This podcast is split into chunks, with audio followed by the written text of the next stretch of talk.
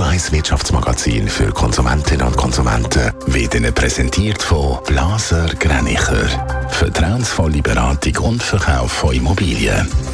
blasergreinicher.ch Adrian Sutter. Die Schweiz, Deutschland und Italien wollen schon im März ein Gasabkommen unterzeichnen. Das hat der Bundesrat Albert Rösti nach einem Treffen am WEF mit dem deutschen Vizekanzler Robert Habeck gesagt.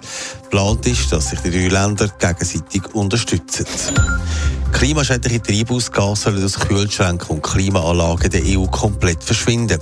Das EU-Parlament hat am entsprechenden Gesetz zugestimmt. Ab 2050 sollen sie ganz verboten und bis dahin stark eingedämmt werden. Schweizer Zuckerproduzenten sollen langfristig staatliche Unterstützung bekommen.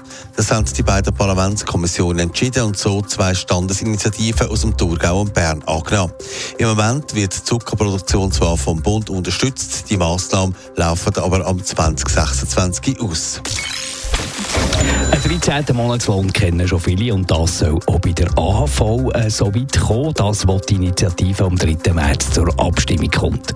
Adrian Sutter, die ersten Umfragen zu deren Abstimmung die fallen deutlich aus. Ja, ganze 71 Prozent der Befragten unterstützen die Initiative, die eine 13. AV-Rente will. Das ist ein recht grosser Vorsprung, wo die Gewerkschaften in starten in den Endspurt. Der Medienumfrage zeigt dann auch, außer bei der FDP-Basis sind alle Wählerinnen und Wähler von der Parteien von links bis rechts für den Rentenzustupf. Nicht ganz überraschend ist, dass vor allem eher Ältere dem zustimmen. Die Jungen sind eher skeptisch. Können da die Initiantinnen und die Initianten schon euphorisch sein? Sie müssen ein vorsichtig sein, das zeigt auch die Vergangenheit. Initiativen haben meistens bei ersten Umfragen gute Werte und verlieren dann gegen den Abstimmungstermin an meistens. So ist es übrigens auch bei der AV Plus Initiative im Jahr 2016. Dort hat die Rente um 10% erhöht werden. Dort haben Umfragen auch ein deutliches Jahr vorausgesagt und am Schluss ist sie doch abgelehnt worden. Aber der Vorsprung von 71 Prozent, der ist doch ein ziemlich guter Start. Netto, das Radio 1 Wirtschaftsmagazin für Konsumentinnen und Konsumenten.